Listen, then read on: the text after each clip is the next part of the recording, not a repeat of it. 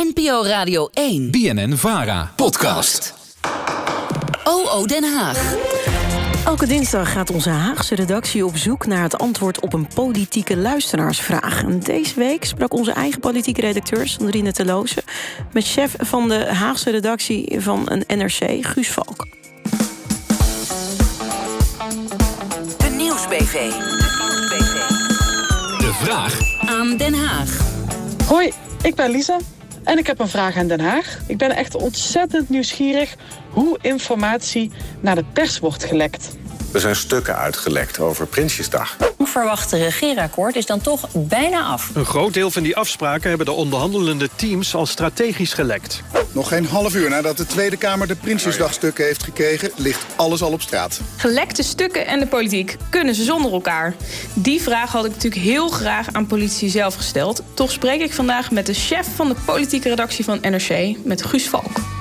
Guus, wat fijn dat ik aan jou vragen mag stellen. Maar eerlijkheid gebied te zeggen, je bent wel een klein beetje mijn plan B. Want ik ben natuurlijk eerst naar Kamerleden gegaan om eh, te vragen hoe zij omgaan met lekken. Maar niemand wilde daarop reageren met een microfoon erbij. Dus ik vroeg me af, is lekken zoiets als eh, iedereen doet het, maar iedereen ontkent dat hij het doet?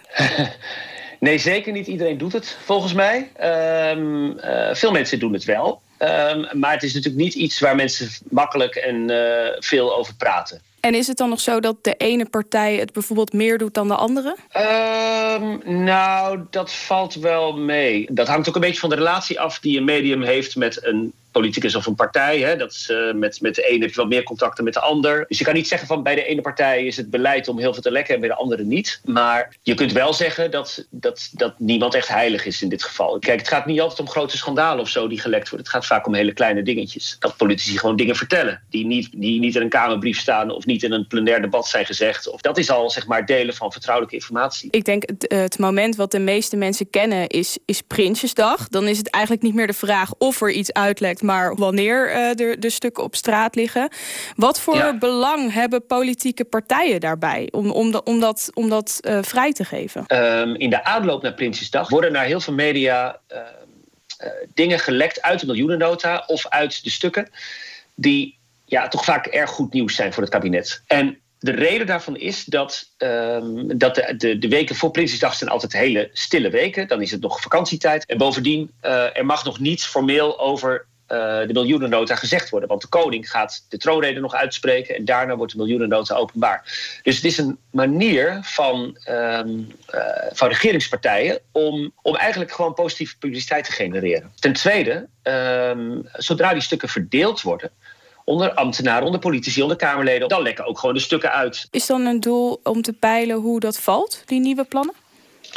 Soms, eh, maar het is soms ook gewoon een beetje scoren.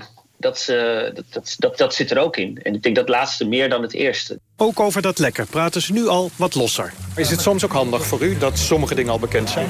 Nou, ik, ik, ik, ik eh, collega Buma zei zojuist dat zijn dochter vanochtend zei... de cd van Lady Gaga is ook gelekt. Wen er maar aan, wen er maar aan.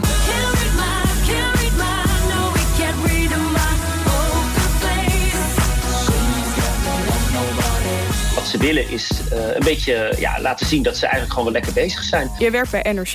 Ehm, ik ben natuurlijk heel benieuwd, hoe werkt dat nou in de praktijk? Be- belt een Kamerlid jou of een collega van jou gewoon op? Of eh, drinken jullie een borrel ergens en wordt er dan spontaan wat verteld? Hoe, hoe gaat dat?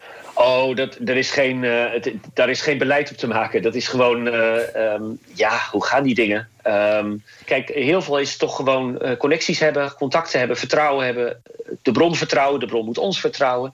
En dan gaat het toch over het algemeen eh, vanzelf. Dingen komen naar je toe, zoals het heet. Ik heb wel eens gehoord dat journalisten dan iets vonden bij het kopieerapparaat of zo. Gebeurt dat wel eens?